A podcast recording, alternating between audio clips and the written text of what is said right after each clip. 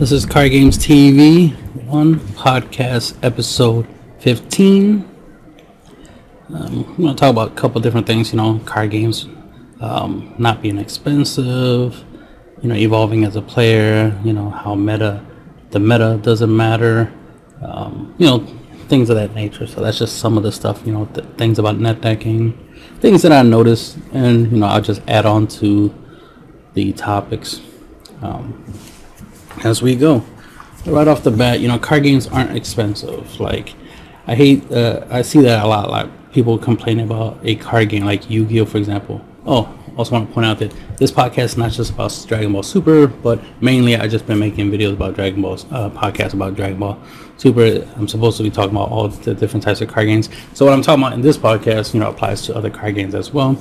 But since card, uh, Dragon Ball Super is the the card game that I'm playing at the current moment, um, and making making you know making a decks for it, right? Um, it makes sense that I mainly will be talking about Dragon Ball Super in my podcast. So the main thing, like I say, is that I see this in all the card games. You know, Magic, Yu-Gi-Oh, Pokemon, all that stuff. People complaining about the game being expensive, and it's like, no, it's not. Commons are cheap; they're not expensive, and you can build decks with commons. You can play and win with with commons. You can top an event with commons and it all stems from you being good at the game. Not every great card in the in any card game is only shiny cards. Ah, oh, damn it! I gotta pause. All right, doing a podcast at work, uh, crazy. All right, what was I saying? Um, card games aren't expensive. You can play cheap cards. You know, you should always look for budget options, you know, stuff like uh, pre-built decks like starter decks and structure decks and stuff like that um, are you know are nice. Um, sometimes you can uh, buy uh, like cores or pre-built like decks that you know people like built them um, and they're selling their decks. You can get them for a lot cheaper than if you were to like go try to get the cards yourselves. But in general, it's like you should be trying to play cards that are generic. That way, no matter no matter you know the format and whatever the meta change, all that stuff happens. You can always transfer your cards over, right? You can like you want your staples, right? Cards you will always use, as well as you want cards that you see that have potential to be useful um, when the time you know when the time is right, right? These are cards that you know I classify as like competitive cards, you know, or future uh, staples cards that's like, hmm, this card's good in in theory, like on paper it sounds good, but it's like it's no it's not useful right now. Like for example, I use Yu-Gi-Oh! For example, there was a time where uh, there was a card called uh, Vanity's Emptiness. That wasn't that great of a card um, because it had a you know it had a it had well one it prevents both players from special summoning, and then the second thing was it if one of your cards goes from the field to the graveyard, then it, it also goes to the graveyard. So it so it didn't stick on the field too long, right? But after a while, some players realize that if you put something really like a really good strong monster on the field, right, and then use that card to prevent your opponent from playing something stronger, right, that will give you an advantage. Even if it's just for one turn, that one turn matters. So those small little details, just being able to get one extra turn, slowing your opponent down one one turn matters. And it's all about you taking advantage of that, you know, that that situation. That's why it's like instead of if you don't have a lot of money to play meta or play the best deck in the game type of thing, then put your money towards buying stuff that beats the best things. Right? It's better I'd rather play anti-meta than play meta because meta is more expensive. Anti-meta is cheaper. So why not play anti-meta? which beats meta. That's why it's called anti-meta. It's like it's, it's you're, you're literally using stuff against what's popular, what's you know what everyone uses. If everyone's using the same thing, then they have the same weaknesses, which means whatever you have will work on each and every one of those decks. So that's why I prefer to create things in decks that aren't meta, right? But ironically, they become meta over time, but aren't meta. I try to create stuff that wins the game, not you know, do something cool and fancy just for the sake of doing something cool and fancy, right? Like, oh, this is some cool combo I created, and there's some cool stuff, but it's like, yeah, but that's not, but it's not necessary when there's much easier, simpler, straightforward ways of doing things. Now, I can do stuff just for the sake of it. What I'm saying is that, you know, a lot of these meta decks, they tend to be very popular because they do stuff different like they just do stuff different for the sake of doing things different, and you know people like that. Like, oh, this is a, this is, deck is cool because it has this cool way of playing. Like, yeah, it's cool in the sense that it's different than than other stuff you see. But if its end goal is to try to do a certain amount of damage in order to win, there's way easier, cheaper methods to do that, right? Like all you, like that looks nice, but that's the point. It just looks nice, right? It's it's kind of like a Lamborghini versus a regular car. It's like, yeah, Lamborghini looks awesome and it's expensive, but it does the same thing any other car does. Gets you from point A to point B. So I'd rather use whatever gets gets me the end result, which is I'm trying to get from point A to point B. That matters more to me than you know how the vehicle looks or the price tag, right? To a certain degree, the price tag matters, as in I'd rather pay less than to pay more, right? So I'd rather pay less and get the same results of something that costs more, which is what where reprints come in, right?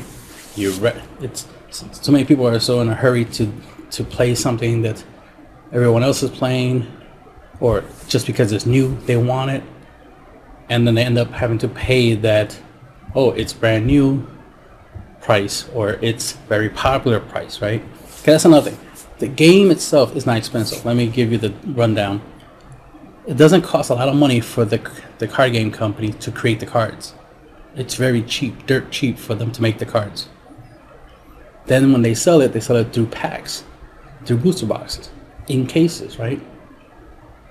Those are also not not expensive. Let's say it's four to five dollars a pack. That's not expensive. A hundred dollars, two hundred, three hundred dollars for a single card. That's expensive. But you know what? What what causes that price? Not not the company that created the cards. Not the booster pack you pay five dollars for that creates that. No, it's the secondary market. It's people who have access to the card and other people want it, so then they put a big price tag on it. You know, supply and demand secondary market is expensive, not the game, not the first market. The first market is buying booster packs, buying booster boxes. For hundred dollars, you can buy a whole entire booster box and get everything that comes in there. So if there's a high high rarity card in there, you're, you're guaranteed to get it because you paid the hundred for it, right? The only reason why a card like Hat Baby Hatchet would be you know, between three to six hundred dollars for the, for the card is because of the supply and demand. There's very few copies of it in existence, right? And 99% of the player base, well, let me let me cut it down. I'll say 70% of the player base that likes playing blue wants the card. Because if you're playing green, it's pointless. If you're playing red, it's pointless, right? So if you're a yellow player, it's pointless. You you want Cell Xeno, right? So you get my point. It's like it's only expensive because of the secondary market. Because players are like, okay, I got the card, and I'm not going to give it up unless I get you know a good price for it, and that's where the high price comes from. Buying singles is expensive, not buying packs and starter decks, and, you know, and booster boxes. That's not expensive. That's cheap. So don't want to spend too much time talking, you know, about you know the games aren't expensive. It just point out the fact that like they're they're not expensive. Net decking is expensive because usually somebody who who likes you know the really good cards, right? The really expensive cards, as it were. Well, they'll spend a lot of money getting those very expensive cards, and then they'll build the deck. All right, that's what they wanted to do, and they might even want to bling it out and you know buy shiny versions of cards that they don't didn't have to buy shiny versions of of the card. They could have got the non shiny versions, right? They could have got the non foil, but they want all the, their cards to be foiled. So they forked over more money for that. All right, fine. They could do whatever they want with their money. And just like you can do whatever you want. I'm not telling you what to do with your money. What I'm saying is, is don't be saying, "Oh, the game is expensive." No, it's not. The players make the game expensive. The secondary market makes the game expensive. So if you net deck a deck that is worth over a thousand dollars to to build in real life, the way it was in the in the video you watched, that's what's expensive, not the actual game itself. You can spend 30, 40 bucks and play the game just fine. Do really good just fine. You could beat these expensive decks if you know how to play the game. Because I've said it many times before in my other podcasts and videos, the first four damage is the easiest. Not first four damage is the easiest because I gotta I gotta Cell Xeno or some bullshit. Like no, first four damage is easy to, to do because you start off with a leader. So every turn you, you swing with the leader, you have a high chance of dealing at least one damage per turn with the leader. So the first four damage is the easiest, and usually it's because your opponent lets you, because your opponent's not trying to, to waste a negate or a block or a super combo in the first couple turns of the game. They want to save into late game, which is why the first four damage is the easiest. So you don't have to have expensive deck to at least do the first four damage. Then after that requires a little effort, right? You gotta try to get a double strike, you know, through your opponent's defenses because once they have three or more energy, they can start playing, you know, two drops, one drops, right? And most negates, right, and blockers tend to be one cost, right? Cheap. So once they have more than two energies, they can start, you know, uh, you know, playing stuff, but also still keep their defenses up. And that's what they're going to want to do is keep at least one or two energy up for their negates, and then play something to attack you with, like unis two drop unison, right? For example, their leader is going to swing, obviously, so they're going to they're going to try to do two to three swings a turn. Eventually, they're going to go leader, unison, and a battle card swing, right? And try to go even beyond that. But always try to keep their defenses up. You know, for when you attack back, which is going to happen. You're going to attack back.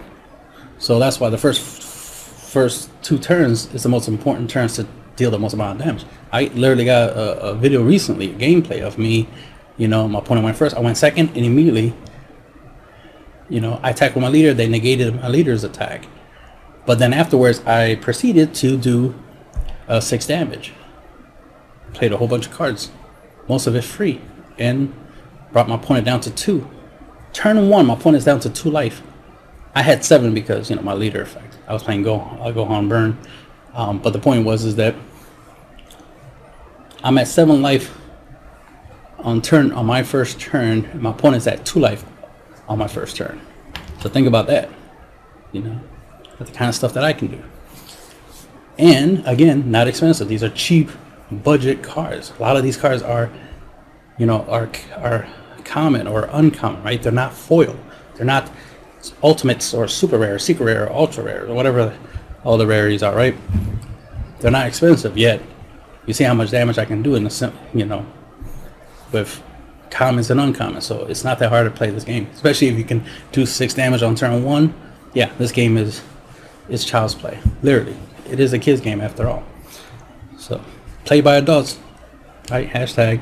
But the point is, is that yeah, it's not difficult. So no, it's not expensive. Players make it expensive. The game itself and the company that makes it not expensive is all cheap. Uh, one of the selling points originally for for getting into Dragon Ball Super, and one of the ways that me and my friends was were promoted to other you know people, um, was the idea that it was it was, it was cheap um, to get into. Um, not because uh, there is a slight difference between Dragon Ball Super and Yu-Gi-Oh when it comes to their commons.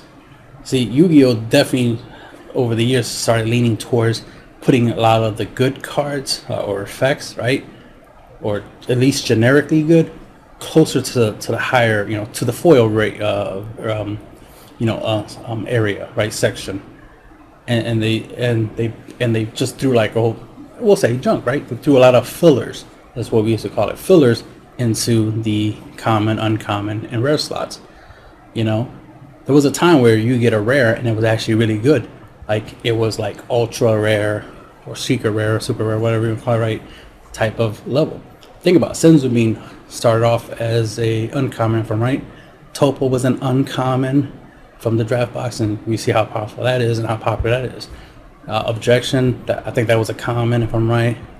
Um, shit, some of the cards I'm using now, there's some unisons that are, are common. They're really good, like the SS4 Broly unison. That's you know a common card, and it's powerful. It's a 20k on turn two, 25 on turn three. It's a 30k on turn four. If you you know you wait and then play it.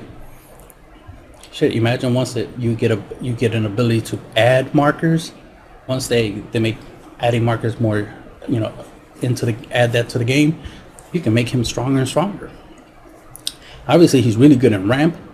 You know, since he's a unison, I, I definitely use him in um K, uh, KO deck because I can easily ramp um, to like eight energy by like turn four or five with the KO deck.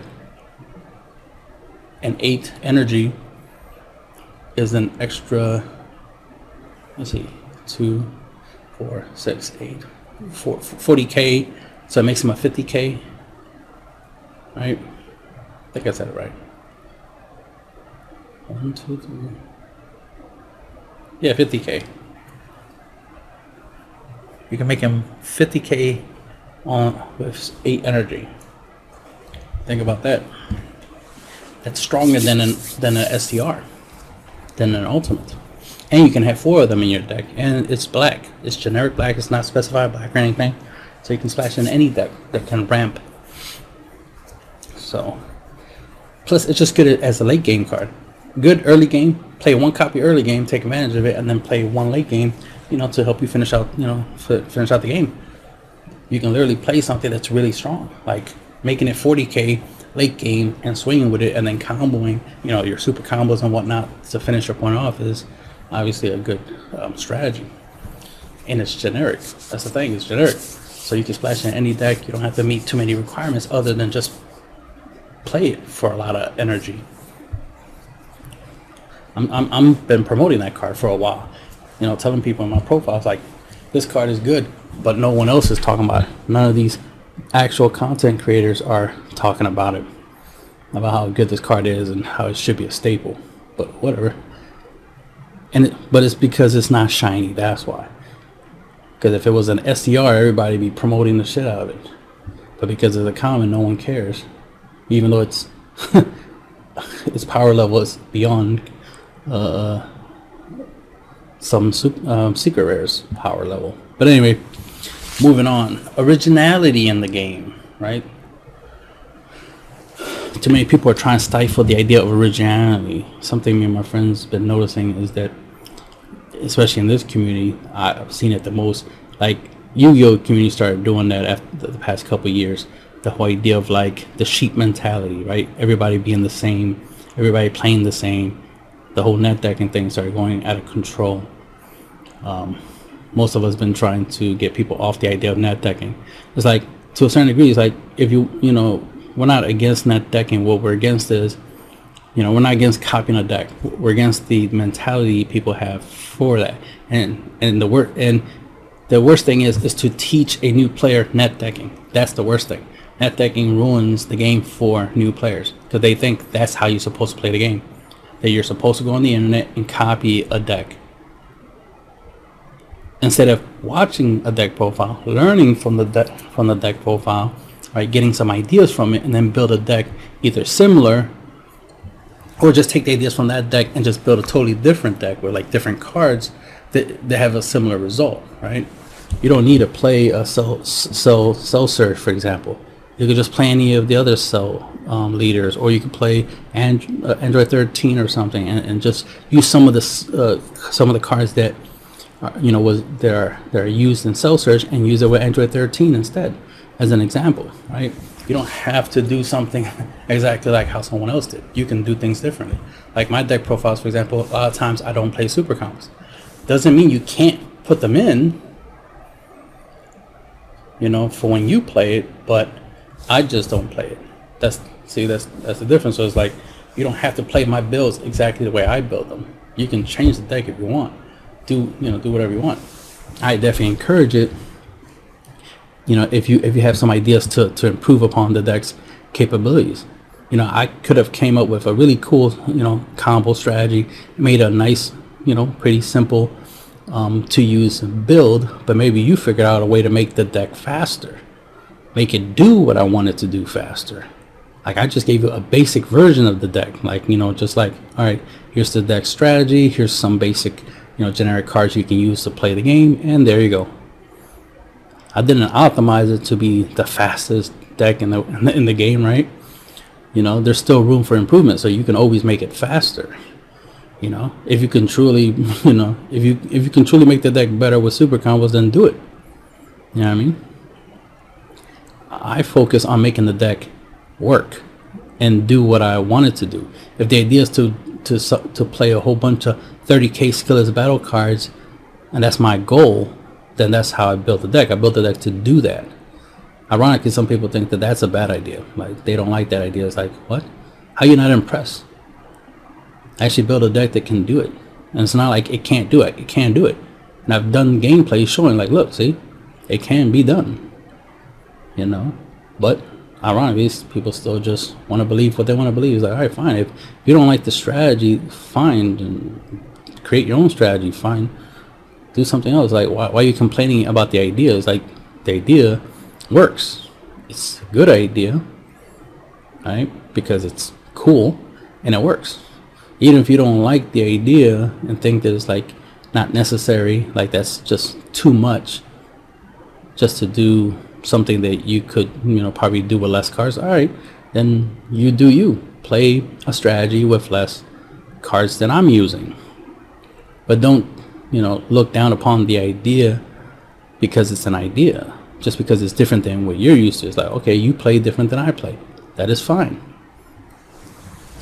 to each their own. Not one size fits all. And the problem is, is in this game, a lot of people like to think one size fits all. A lot of people like to think that if they copy somebody else's deck, they get the same results that that person got with the deck, not realizing like no, decks are like tools, right? They're they're tools, right? They're a collection of cards that a specific player who uses the deck is used to using those specific cards.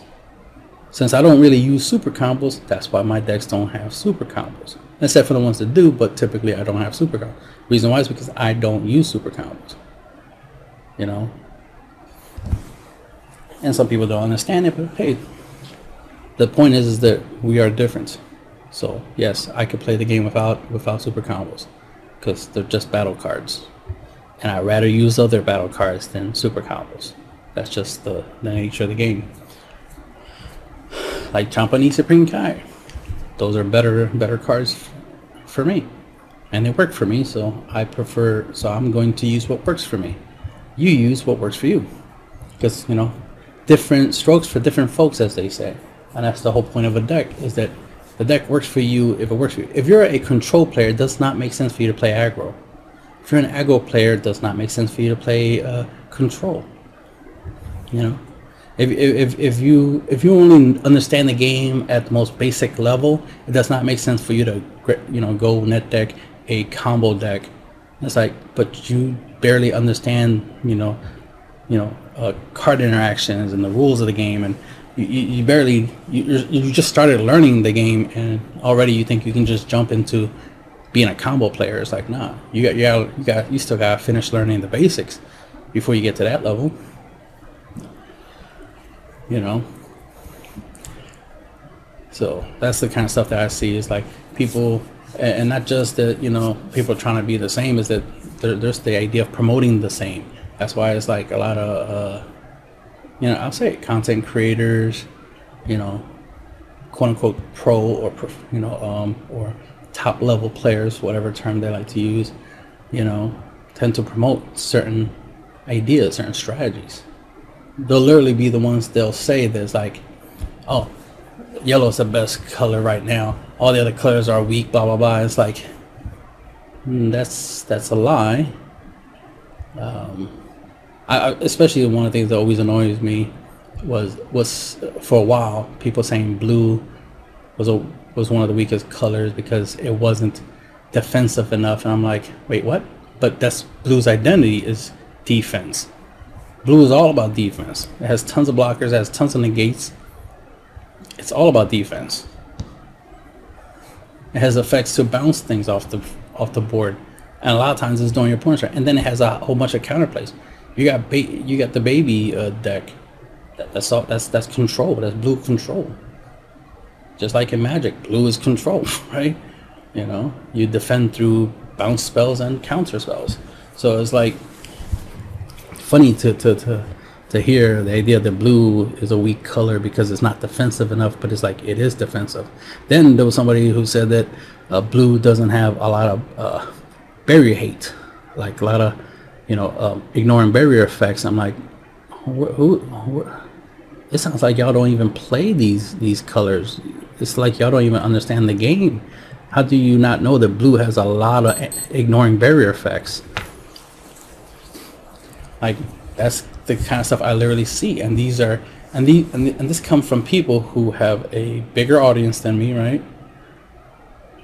Who, you know, play competitively, right? But then they're saying shit that is like, wait, but that's wrong. They're saying blue is not defensive, but it is defensive. It's it's the defensive color. What's next? Red is not aggro, but red is the aggro color. Like, think about how that's not making sense, right? It's like saying green is not the hand control, you know, uh, uh, color. It's like what, what? But that's what it is. It's the hand control color. what? You know that kind of that kind of. It's like saying black is not the graveyard or the drop area color. It's like, but it is the, and it's not only that. It's also the generic color of the game at the current moment. So it's like, it's just so weird to hear people always especially people in, in certain positions, to be saying that something isn't what it really is, right? And I definitely experienced that bullshit a lot. Like people say my decks are terrible, but they never tried it. They never even watched the full video. They just look at screenshots and then think they know everything. It's like you don't even know, you know, what what the why the cards are in the deck, why what the deck's about. You haven't even tried it yet you're already judging it. That's weird. Just like when people do set reviews, they'll look through a set and they'll look through a certain archetype and they'll be like, oh, okay, this don't look good. Then later on be like, oh, actually is good. I tried it. You're supposed to try it first before you start having opinions. Like, you're literally judging something based off of just looking at it. Which means you're just being opinionated. Which means you don't know what the F you're talking about. And that's a problem when you have people that talk as if they know something, but then in reality, they don't. And then later on, you find out, oh, well, this person didn't know what they were talking about because they have nothing to back it up, right? They don't have no actual experience to back it up. Now, I have many, uh, over 20 years of card game experience because I've been playing, you know, all different types of card game, like Yu-Gi-Oh! Magic and Pokemon and Cardfight Vanguard, Buddy Fight, so forth and so forth, right? Know, I tried Naruto, right? I try I tried different card games. I like to play card games. It's my thing. So I built a lot of decks.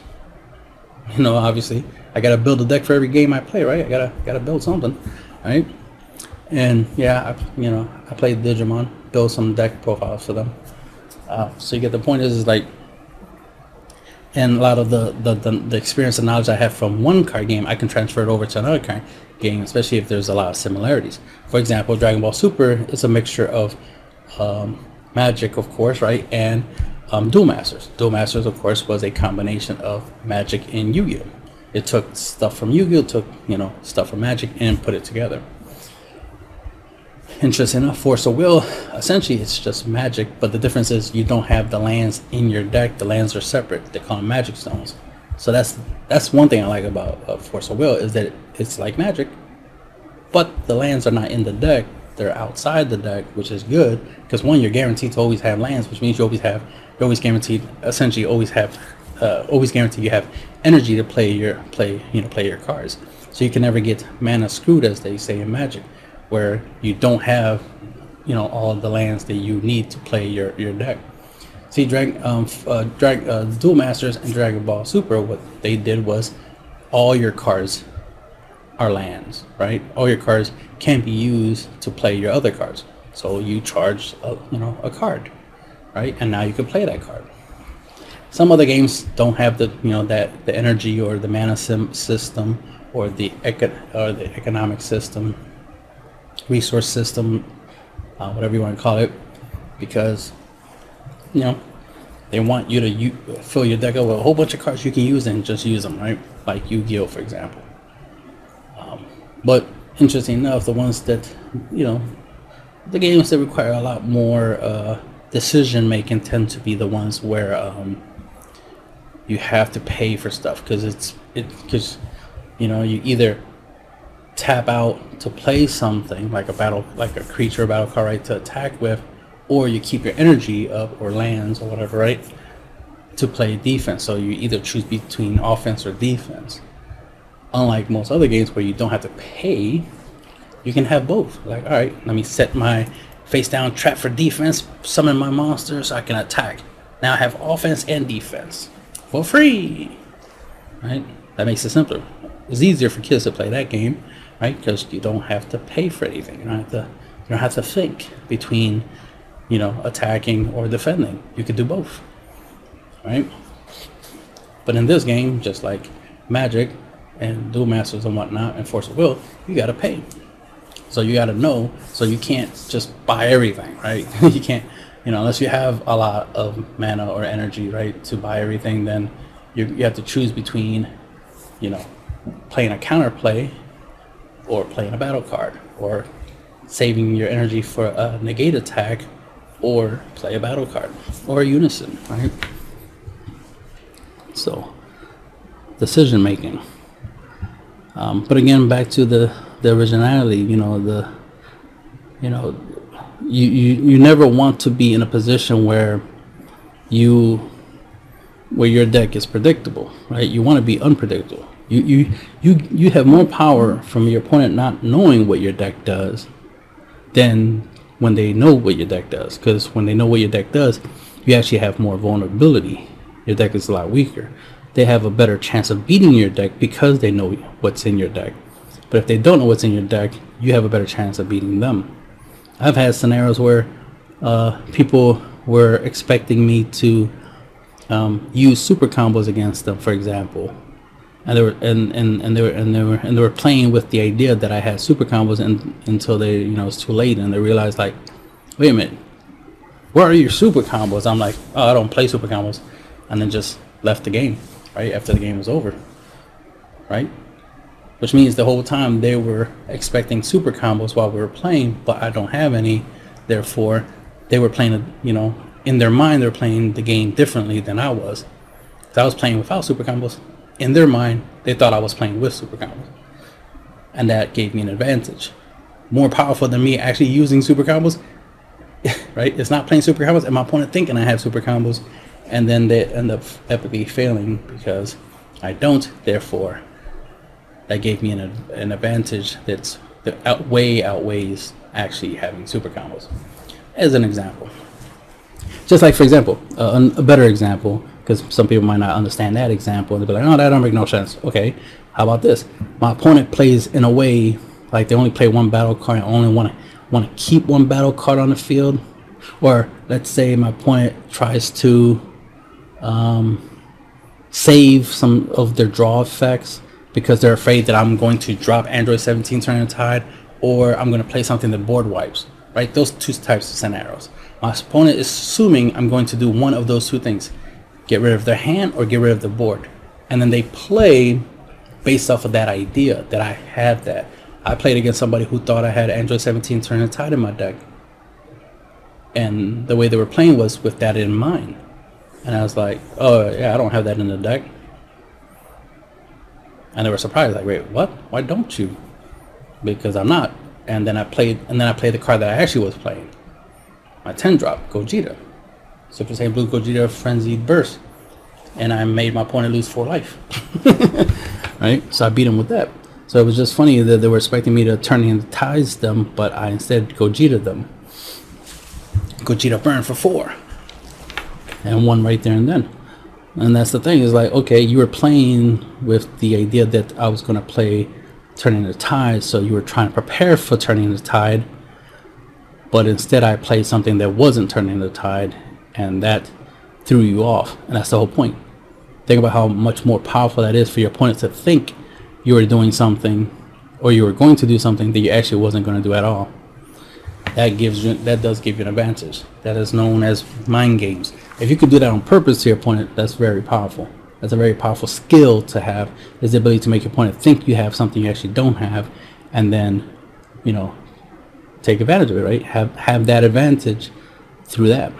So, one of the skills I have, which is ironically, that's something hard to do online. Like when you're playing somebody face to face, it's easier to imply, to suggest through your body language, right?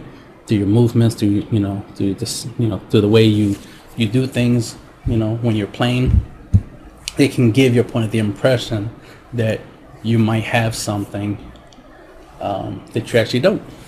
And that is just as powerful as actually having an actual card with an actual effect. Anyway, moving on, that's just some, you know, game theory right there for you. Um, but back to originality. Uh, I'll move on to the next topic, but just back to originality. You get more power, more power, and more wins, more W's, right? People love that through originality than through net decking. Because remember, not only do you copy that good stuff, you the, the, the deck you're copying off of um, has, you also copy its weakness.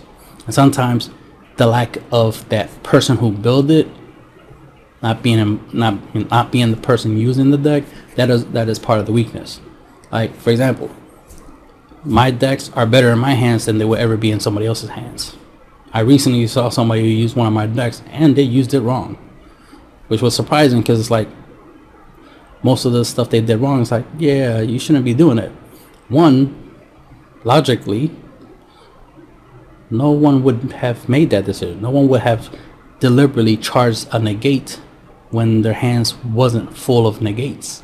There was you gave up something useful, something necessary, something you needed. For what? That that, that was weird.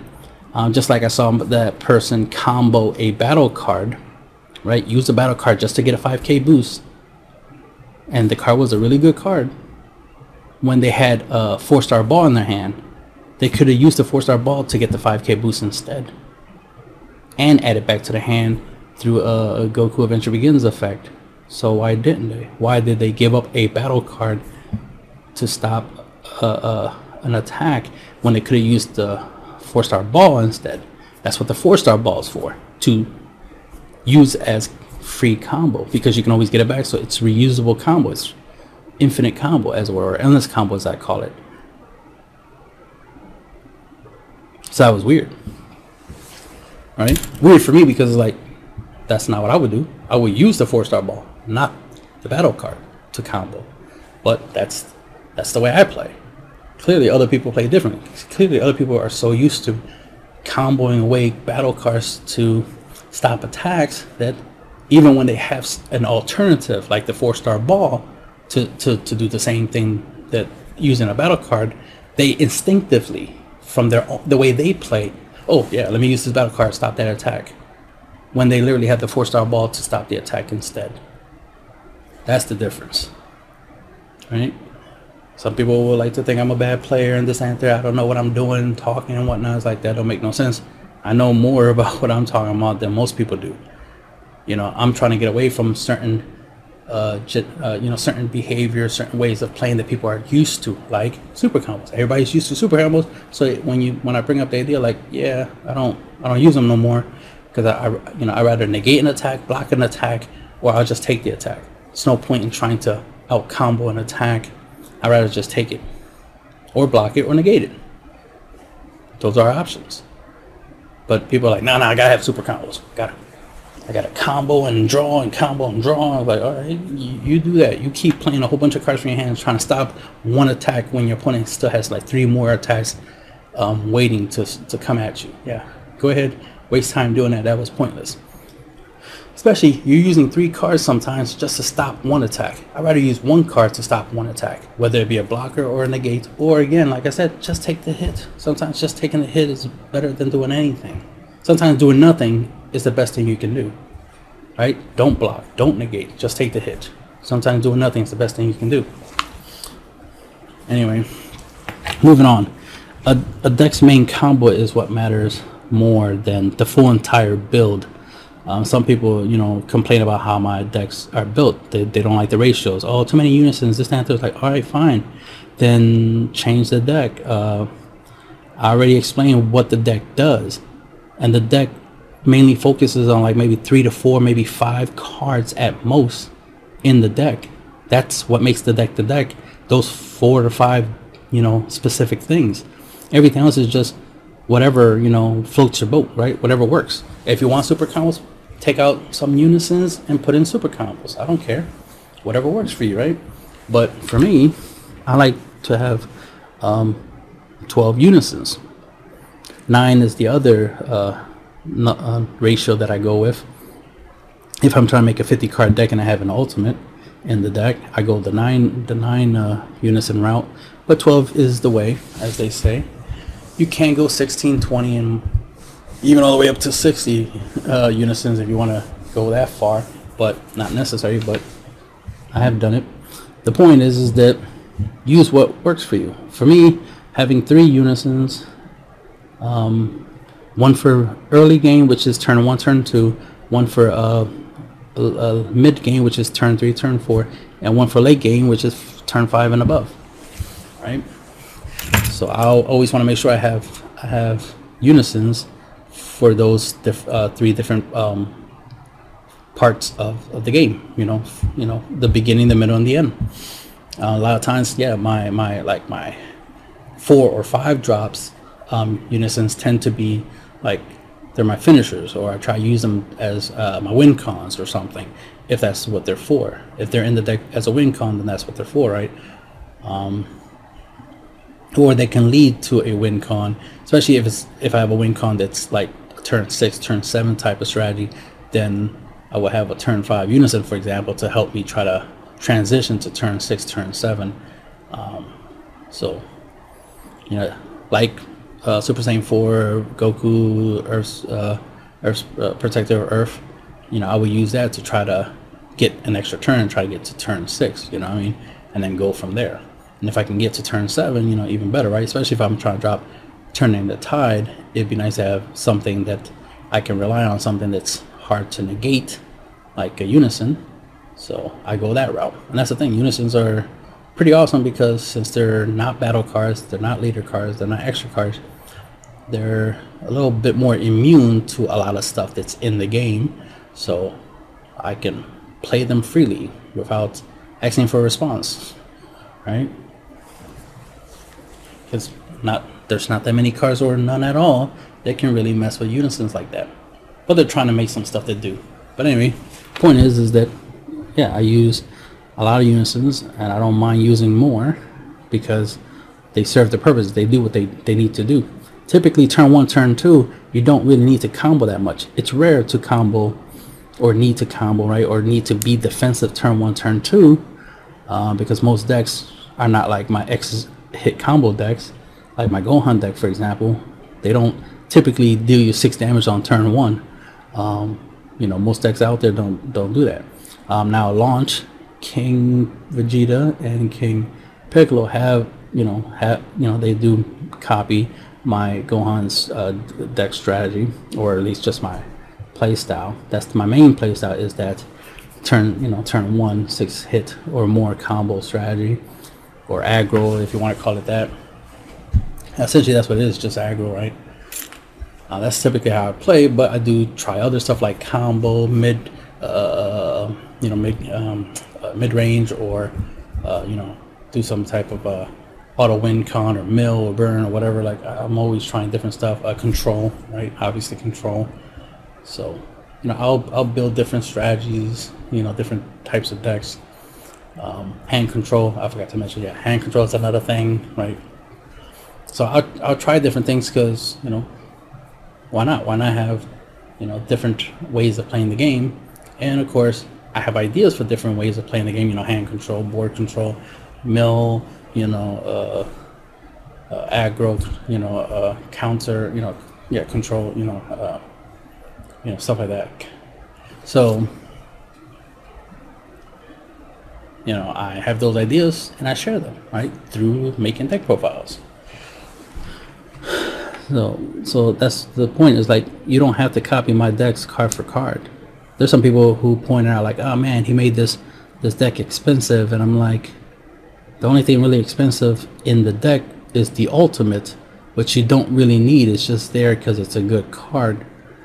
if you can't afford the ultimate, then play the deck without the ultimate. It's not like the deck would be 49 if you take the ultimate out. You know, the deck would be is the deck's currently 53 cards, so you could take out the ultimate and, and play a 52 card deck. You don't need that expensive card if it's a prompt. Put something else. Put like Heroes Lineage or something, which is cheaper, or any other cheap uh, ultimate if you really want an ultimate in the deck. But it's not necessary. You could just not play an ultimate and you'd be good, right? You don't need an SCR. You can play without it. That reminds me of the time some people were complaining and they were like, damn, no SR, no SCRs, no PRs. And, and at first I'm like, what the hell are they saying? I didn't understand at first. I'm like, what the hell do these acronyms mean? I was thinking they, they were like referring to, to like the like certain cars, but they were using like the initials, like like how we will say DS for double strike, right? So I'm like, what are they? What is this person referring to? I don't understand that. Or like Black Mass Saint is BMS, right? So they'll use acronyms like BMS and they mean Black Mass Saint, for example. And I'm like, I don't get it. And then I realized, oh, SCR secret rare, SR super rare, oh, PR promo, oh, that's what they're referring. They're referring to to rarity. I'm like, wait, what does the rarity of a card matter? What what? Why are they complaining about card rarities? And well, obviously when you think about it, it's like, oh, okay, this you know the expensive cards, right? The shiny cards, you know, promos and you know secret rares and SCRs and SPRs and stuff like that. It's like okay, to each their own, but it's like no, I don't need those high rarity cards to play the game. I can play the game without them, right? Um, I do use some from time to time. You know, I can't afford some. Um, I have some ultimates that I that I that I have, but I don't have to play them. I could always not play them, right? But it was just weird the idea of somebody, you know, thinking like, wait, why don't you have those, you know, high rarity cards in your deck? Is like, is you don't need them. It's not like the way you build a deck is that you have to have four super combos, one ultimate, right, AK and SCR, uh, and then a, a, certain ratio of rares, super, super rares, uncommons, and then and then the rest of your deck you just fill it with like a whole bunch of commons and preferably foil so that way the deck looks cool. Like nah, that's how y'all like to build decks. That's that's that's on you to each their own. I'm not against it. You know, I'm not saying that don't do that. Do whatever you want. What I am saying is that's not the standard. You know, if you look in a rule book, it doesn't say to do that. It doesn't say build a, a, a minimum of, of 50. You know, the minimum to build a deck is 50 cards plus the leader plus super combos, right? Four of them definitely, plus an SCR, plus you know uh, SR, plus you know a rare, plus uncommons, and then these many un, uh, you know these many commons. Like no, there's no specific you know ratios when it comes to the uh, you know to to rarities when it comes to your deck, other than you know certain keyword restrictions like ultimate, super rare, right? But again, optional. You don't have to play an ultimate. You don't have to play super combos. Just like you don't have to play unisons. You don't have to have to play uh, extra cards or battle cards, right? Now, obviously, it'd be difficult to build a deck if you choose to not play any of that. you gotta have at least one card type in the deck. All unisons, all extra cards, all battle cards, right? Can't do all units, uh, all super combos, obviously, but that's not a card type. That's just a keyword. Super combos or the cards that have super combos are just battle cards. Just like the cards that have ultimate are battle cards. uh, granted, there's an extra card in a unit and a unison. You get the point. But that that's just keywords, is what I'm pointing out. Most most ultimates are battle cards, but they're just keywords, right? They're not card types. Unison, extra card, battle card, and of course leader. Can't have an all leader deck, obviously. Um, that that would be interesting, but can't. um, still waiting for them to add the ability for you to swap out your leader. That'd be kind of cool. I think there was a time where that was a thing. People were like talking about the idea. There's like you, you can have a, a, different leader in your sideboard and then side side out your leader. Like that would have been cool. Um, that would have been fun. Um, yeah, that would have been fun. Um, but then later on, I started thinking, me and my friends, you know, come up with ideas, and one of the ideas was is to have like, let's say Goku on the front, and then when you awaken, it's uh, Frieza or Vegeta or something like that, like a totally different character on the backside. So like we had ideas like that. Uh, we had ideas for launch, being a leader that you could flip back and forth. We had the idea for flipping back and forth in for any leader, you know, in in as a mechanic, period. But you know, the idea like, oh shit, launch will def- should definitely have that mechanic of flipping back and forth, right? And definitely since since set one, uh, I definitely was one of the ones who was like, uh, the leaders need to draw the front. I don't like the fact that I have to awaken in order to get the draw, and you need the ability to draw in this game because we waste too many cards comboing, charging energy your hands get small way too fast in the first you know first four turns of the game that shit in the first two turns of the game your hand gets small so fast. You're, you're gonna run out of resources and, and it makes it harder to play the game. And it's like yeah this game has a flaw. You need to draw in order to you know play the you know to play the game consistently because you're going to run out of cards eventually from comboing when you attack comboing when you defend charging in energy that causes you to waste cards faster from your hand. You need a way to replenish your hand, and that's where drawing in the front was. I like I'm like, yo, leaders need to draw in the front. But they started off with, oh, no, you have to have four less life, awaken, then you can draw. It's like, yeah, I don't like that idea. I don't want to having. If I'm at four life, that means I'm playing the game wrong and I'm losing. I don't want to be losing to try to get the draw effect. I need to draw so I can just play the game, keep my high, my life points high. I'm trying to keep my life at eight. I'm not trying to I'm not trying to lose life. I'm trying to maintain it. I'm trying to keep it. So that's where the idea of like, oh, we need draw. We need leaders to draw in the front. Then they eventually gave us leaders to draw in the front. It's like finally, they draw in the front and they do some other shit in the back. Now they make it where it's like, oh yeah, we draw in the front and the back, and you get extra stuff. Not only that, you draw in the front, get extra effects. Then when you awaken, you still draw and get extra effects. Like, all right, man, I just wanted the, the, the leader to at least draw in the front and the back. It could do something extra cool, you know. I didn't need you to just add drawing, uh, uh, searching, uh, playing for free, uh, life gain uh, double strike, triple strike, uh, like dual attack blocker, like revenge. Like I didn't need you to put all that on the front of a leader. You know, I just you know make it basic. It draws maybe one extra effect. It's awaken ability, of course, and just leave it at that. Didn't have to go too much, uh, but you know, beggars can't be choosers, as they say, right? But it was just funny how I just like I just wanted the the front side to draw, and then suddenly, man, I just went crazy, you know, and, and just did more than that. Not saying that I, you know, I'm the reason for it or told them to to do that or anything. I'm just saying that that's what I wanted. The front side to draw. Um, then we got that, and then we got more than that. You know, beggars can't be choosers, right? All I wanted was the leaders to at least draw in the front. I don't care what they did, um, you know, from there. Um, so they did whatever they wanted from there, right? They went to infinity and beyond. Uh, the meta doesn't matter, so this will be like the um, the meta doesn't matter. You um, see, I focus on the concept of format. Like, if is this a hand control format, or is this an aggro format, or is this a control format? You know, like that's what you know when it comes to playstyle. For me, format is playstyle. Like, what's the what's the popular playstyle? Meta is what's the popular decks, right? What's the popular leaders? You know the people are building with popular colors that to me that's that's to me meta. For some people it's different. Some people are like to them meta is essentially format but they they, they call it meta but they're some people tend to use certain words wrong. They tend to redefine stuff but it's like to me meta is what's popular right? The most popular decks you know most popular colors at the time. So meta to me equals popular not the best not a specific play style. It's just what's popular. So if playing a specific, if playing Cell Surge is popular, then that's the meta, right? That's what's popular right now.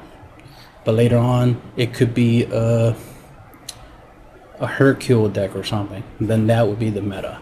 That's what's popular. And, you know, there could be more than one meta deck, obviously, right? That's why we have the term meta deck, not format deck, meta deck, right? Because it's what's popular something else I found out from other card games and from years of playing is that you know meta decks.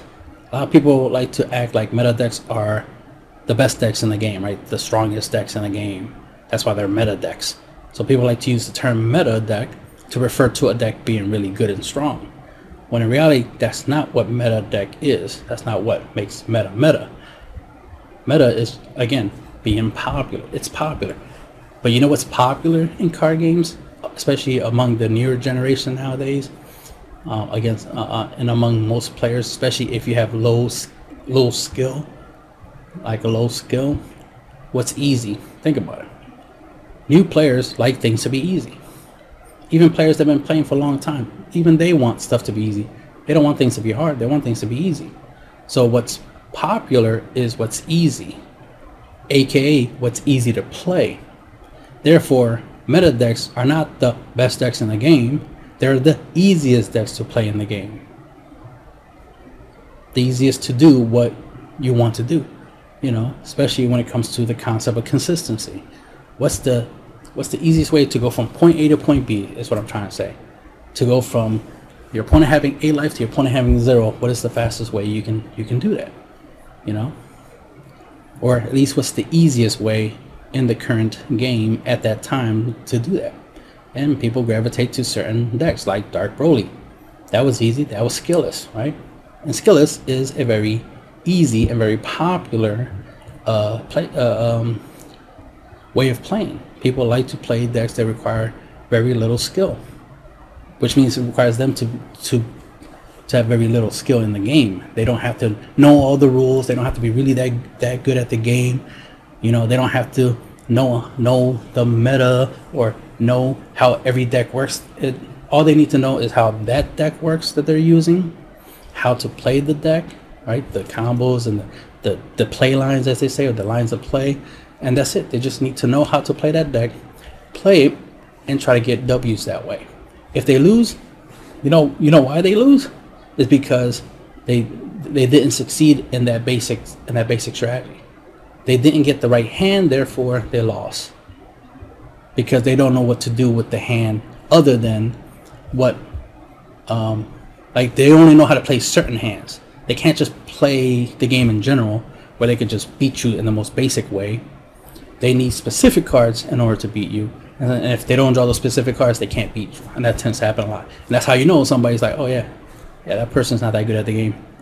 They couldn't figure out a way to win without that deck specific little cool combo. They need that combo in order to win. Other than that, they're not going to win. That deck doesn't even have another win con, another way of winning without the deck's main way of winning. Right? If you have uh, the um, deck, where if you have 16 energies, you auto win, right? You pay six, 16 energies, you win. If you have nothing else in the deck other than just cards to help you ramp to try to perform that combo, but you have no other way of like dealing your opponent 8 damage and win that way, or mill your opponent, or burn your opponent. If you don't have those other types of ways of winning, well, then you're more likely going to lose before you even get to 16 energy. Right? Which means if you never get to 16 energies, you're never going to win. And if your opponent is, you know, going really fast and aggro and countering stuff and trying to make it hard for you to get to 16 energies, the likelihood of you losing is higher because you only have one way of winning, which is 16 energies, right? So that's why it's a good idea to have more than one win con in your deck, more than one way of winning. But that's the that's the that's the mindset of a actual good player.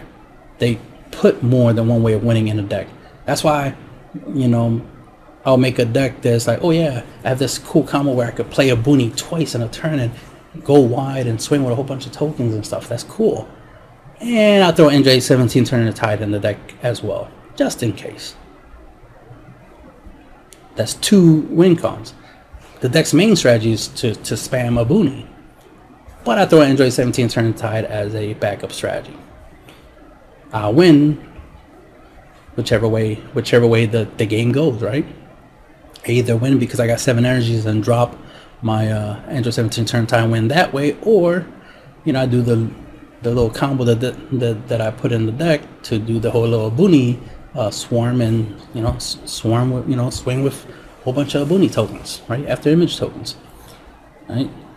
And that's the mindset of you know a player who you know plays the game, right? Who tries to come up with different ways to win the game because they understand the game, as opposed to like, uh, I only know how to to play this deck's uh, ramp strategy and ramp to, to this point and that's it and that's all I know how to do or I only know how to to play this deck's ability to arrival and that's it. It's like that's it.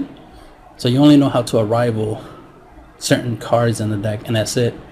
You don't have a, a win con, you don't have a plan of you don't have a plan of actions, right? You don't have a strategy to guarantee you can win. You're just hoping you can win by I'll say luck.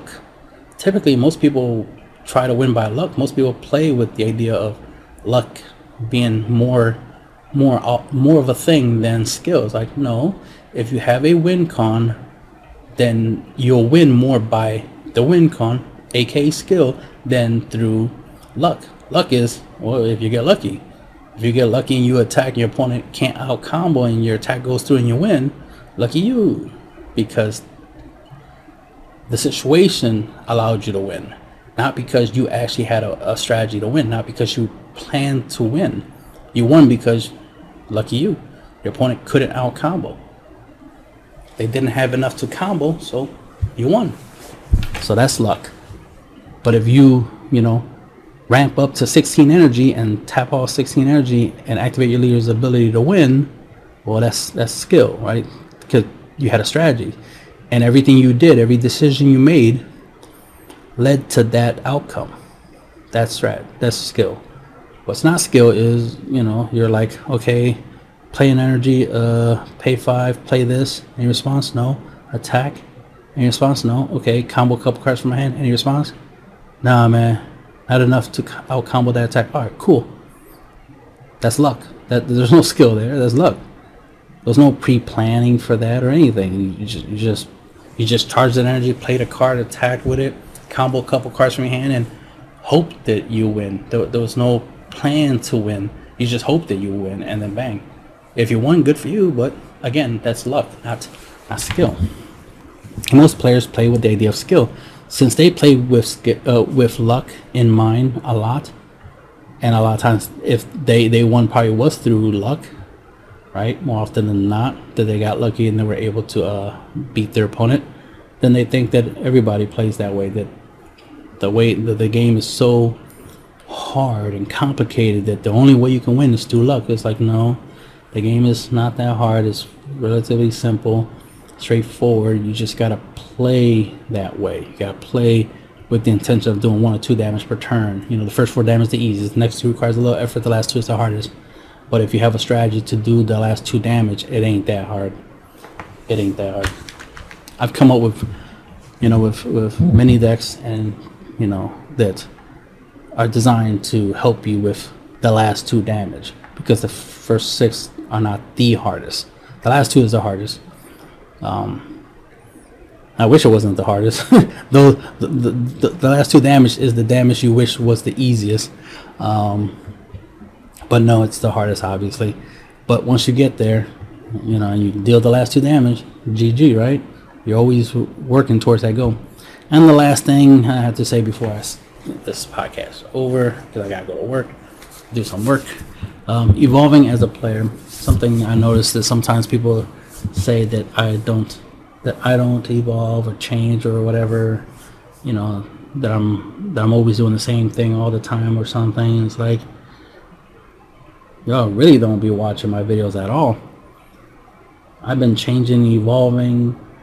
One, I've been changing, evolving before everybody else changes and evolves. Everybody else is doing the same shit. Like, I created the so like I, yeah, I'm gonna say it. Fuck it. I created the Soul Surge deck. Now it's popping. Now people playing it. It's like, all right, cool. Y'all, y'all like what? Seven months late. I've been did the Soul Surge thing. Like, what? Like I've been like, I've, I've been you know shit definitely need credit for this. Super Saiyan, uh, Super Saiyan 4 Vegeta with turning the Titan uh, and um, and Tragic Overground. I've been there, been there, been did that. But then you got somebody else take it to a tournament and, and everybody's acting like that's the only person who ever did that. Like what? No, I didn't did that. But whatever. Don't give me credit, I guess. But anyway, the point is, is that I'm always ahead of the game. Some people have noticed that, and some people have said that. It's like, yes, I'm glad people realizing the truth. like, there's a lot of lies about me out there, and not a fan of that because, you know, that's not cool to to make up stuff about me, to say that I said stuff that I never said. Um, but anyway, the thing is, is that I'm always evolving as a player. You could say I'm not evolving as a content creator. Fine, because I'm not a content creator. I'm a vlogger. I'm a player, and I share my ideas from the games that I play. That's what I do. I'm not a content creator. Content creator, you know, are people who make like you know, ban list prediction videos, or or as soon as the ban list drops, they they gotta make a video about it. That's a content creator. I see a ban list. I'm like, okay, none of the cards that I play got banned. Cool then I don't care. I don't make a big deal. I don't go out of my way to be like, oh, I gotta make a video about the ban list. I don't need to do that. That's what content creators do. That's not what I do. Content creators are the ones trying to promote certain things. Like, oh shit, there's a new set that came out. Let me tell everybody that the new set is coming out. Like, all right, cool. You're, you're being useful for the ones who, who, who need that. The ones who need to know when the new sets are coming out, they'll subscribe to you, follow you, so that you can tell them every time new cars get spoiled, every time new uh, new sets are dropped, new any new news about the card game. You know, if there's any errata, you're gonna let people know about it. That's cool, and you know we need stuff like that. But I don't do that because I'm not a content creator. I'm not keeping track of every errata, ban list, uh, product releases, and stuff like that.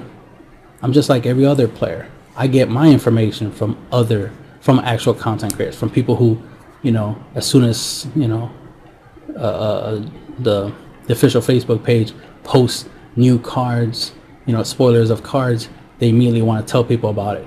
I noticed that the the, the the, the, the Facebook page posts this stuff, and I download the pictures and I start, you know, theory crafting and start making decks based off of them. That's what I do. That's why y'all get the deck profiles. Me reading these cards, coming up with ideas with these cards and using them to update update older decks.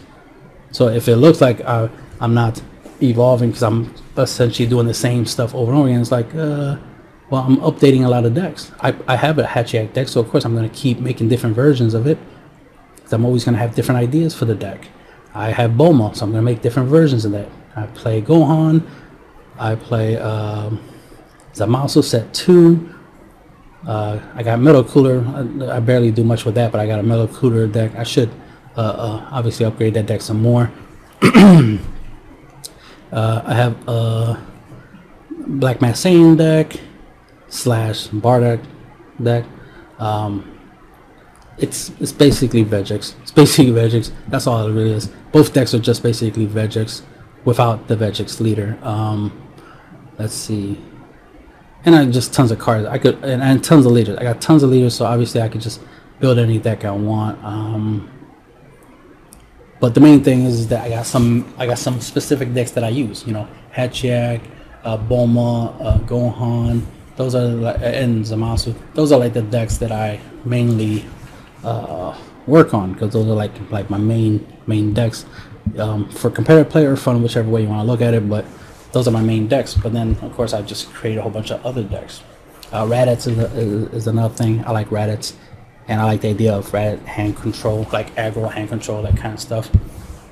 So yes, I have a Raditz deck profile I'm working on, so that'll be up in the near future. Still got got some new Hatchiyack ideas, so I'm working on that, obviously.